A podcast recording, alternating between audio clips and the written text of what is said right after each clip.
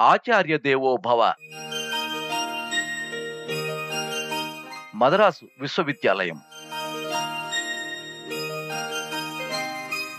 British ఇండియాలో తొలి తెలుగు శాఖ. తెలుగు శాఖకు నాంది ప్రవచనం చేసిన చిరస్మరణీయ వ్యక్తి కోరాడ రామకృష్ణయ్య. ఆయన వద్ద నండూరి బంగారయ్య పింగళి లక్ష్మీకాంతంలు అధ్యాపకులుగా సహకరించారు. బంగారయ్య పంతొమ్మిది వందల ఇరవై ఎనిమిదో సంవత్సరంలోనూ లక్ష్మీకాంతం పంతొమ్మిది వందల ముప్పైవ సంవత్సరంలోనూ మద్రాస్ విశ్వవిద్యాలయం వదిలి వేరే ఉద్యోగాల్లో చేరారు. వజ్జల సీతారామశాస్త్రి శ్రీపాద లక్ష్మీపతి శాస్త్రి పంతొమ్మిది వందల ముప్పైలో అధ్యాపకులుగా చేరారు. వారంతా తొలినాటి పండితులు పరిశోధనా తత్పరులు. శ్రీపాద వారు పంతొమ్మిది వందల ముప్పై మూడో సంవత్సరంలో పదవి త్యజించారు. కోరాడ రామకృష్ణయ్య పంతొమ్మిది వందల ముప్పై నాటికి సీనియర్ లెక్చరర్. చాలా కాలం తర్వాత పంతొమ్మిది వందల నలభై నాలుగులో నిడదవోలు వెంకట్రావు తెలుగు విభాగంలో చేరారు. పంతొమ్మిది వందల నలభై తొమ్మిది వరకు కోరాడవారు శాఖాధిపతి. వారి తరువాత నిడదవోలు వారు పీఠాధిరోహణం చేశారు. ఆ సంవత్సరమే సిస్టా రామకృష్ణ శాస్త్రి ఉపన్యాసకులుగా వచ్చారు. నిడదవోలు వారు పంతొమ్మిది వందల అరవైలో పదవి విరమణ చేయగా సిస్టాకు ఆధిపత్యం లభించింది. దీనిని అంటే పంతొమ్మిది వందల ఇరవై ఏడు పంతొమ్మిది వందల అరవై ఎనిమిది సంవత్సరాల మధ్యకాలాన్ని తొలితరంగా భావించవచ్చు. తెలుగులో ఎంఏ తరగతులు.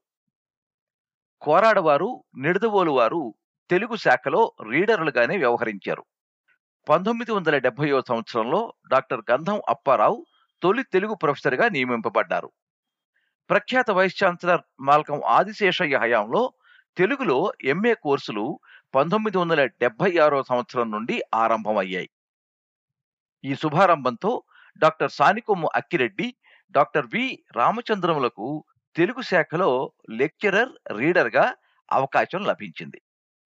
పంతొమ్మిది వందల ఎనభై ఏడవ సంవత్సరంలో అప్పారావు రిటైర్ కాగా రామచంద్ర శాఖాధిపతి ప్రొఫెసర్ అయి పది సంవత్సరాలు పనిచేశారు.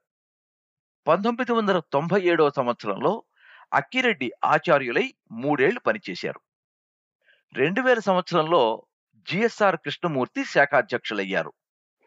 రెండు వేల రెండులో ఎస్ శమంతకమణి ఆ పదవిని అధిష్ఠించారు.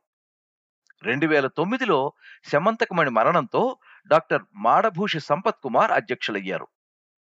రెండు వేల ఇరవయో సంవత్సరంలో ఆయన రిటైర్ కాగా డాక్టర్ విస్తాలి శంకర్రావు శాఖాధ్యక్ష పదవి చేపట్టారు.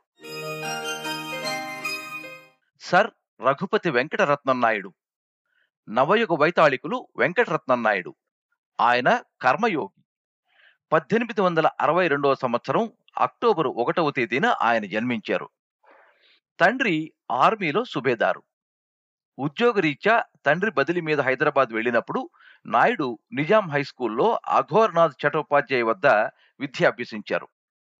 ఆయన కుమార్తెయే సరోజిని నాయుడు. బ్రహ్మ సమాజ కార్యకలాపాల పట్ల ప్రభావితుడై పండిత శివనాథ శాస్త్రి వద్ద బ్రహ్మచర్య దీక్ష స్వీకరించారు.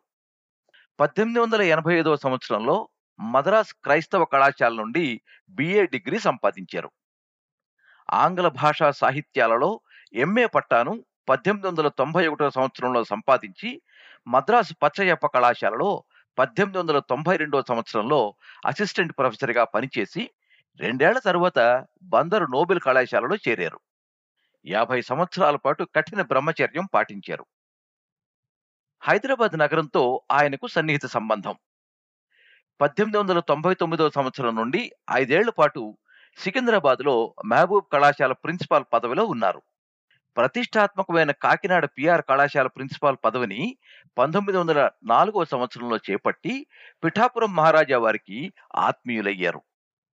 పదిహేను సంవత్సరాలు అవిచ్ఛిన్నంగా ప్రిన్సిపాల్గా పనిచేసి ఎందరో యువకుల భవిష్యత్తుకు బాటలు వేశారు. మలుపు తిరిగిన జీవితం. ఉమ్మడి మద్రాసు రాష్ట్రంలో మద్రాస్ విశ్వవిద్యాలయం పురోగతిని సాధించింది. వెంకటరత్నం నాయుడు పంతొమ్మిది వందల పన్నెండవ సంవత్సరంలో ఆ విశ్వవిద్యాలయం సెనేటరు ఫెలోగా ఎన్నికలో గెలిచారు. వారి విజ్ఞానాన్ని గుర్తించి పంతొమ్మిది వందల ఇరవై ఐదవ సంవత్సరంలో వైస్ ఛాన్సలర్గా ఎన్నుకోబడ్డారు. తెలుగు శాఖకు అవి సుదినాలు. ఆయనకున్న భాషాభిమానంతో ఓరియంటల్ శాఖ ప్రారంభించి సుకృతులయ్యారు. తెలుగును ద్వితీయ భాషగా ప్రవేశపెట్టారు. కేవలం మద్రాస్ విశ్వవిద్యాలయ ప్రగతికే కాక శాసన మండలిలో ఆంధ్ర విశ్వవిద్యాలయ బిల్లును ప్రవేశపెట్టేలా చేశారు.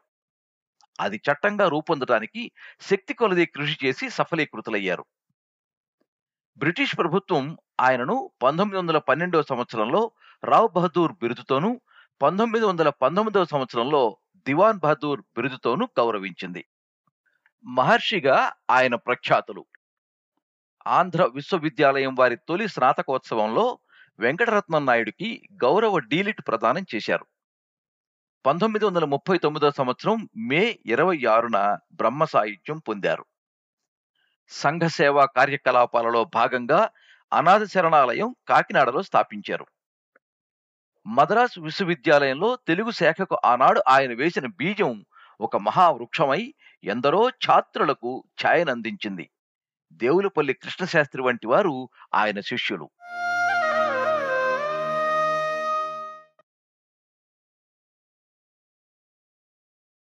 ఈ శీర్షికలోని అన్ని భాగాలను వినడానికి దాసు భాషితం యాప్ను ఇప్పుడే డౌన్లోడ్ చేసుకోండి.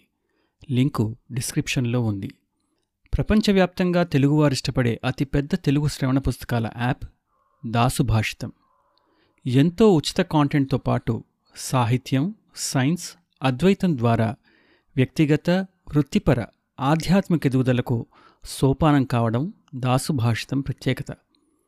మరిన్ని మంచి శ్రవణ పుస్తకాల కోసం దాసు భాషితం యాప్ను Google Play Store Apple app స్టోర్ల నుండి నేడే డౌన్లోడ్ చేసుకోండి. దాసు భాషిత.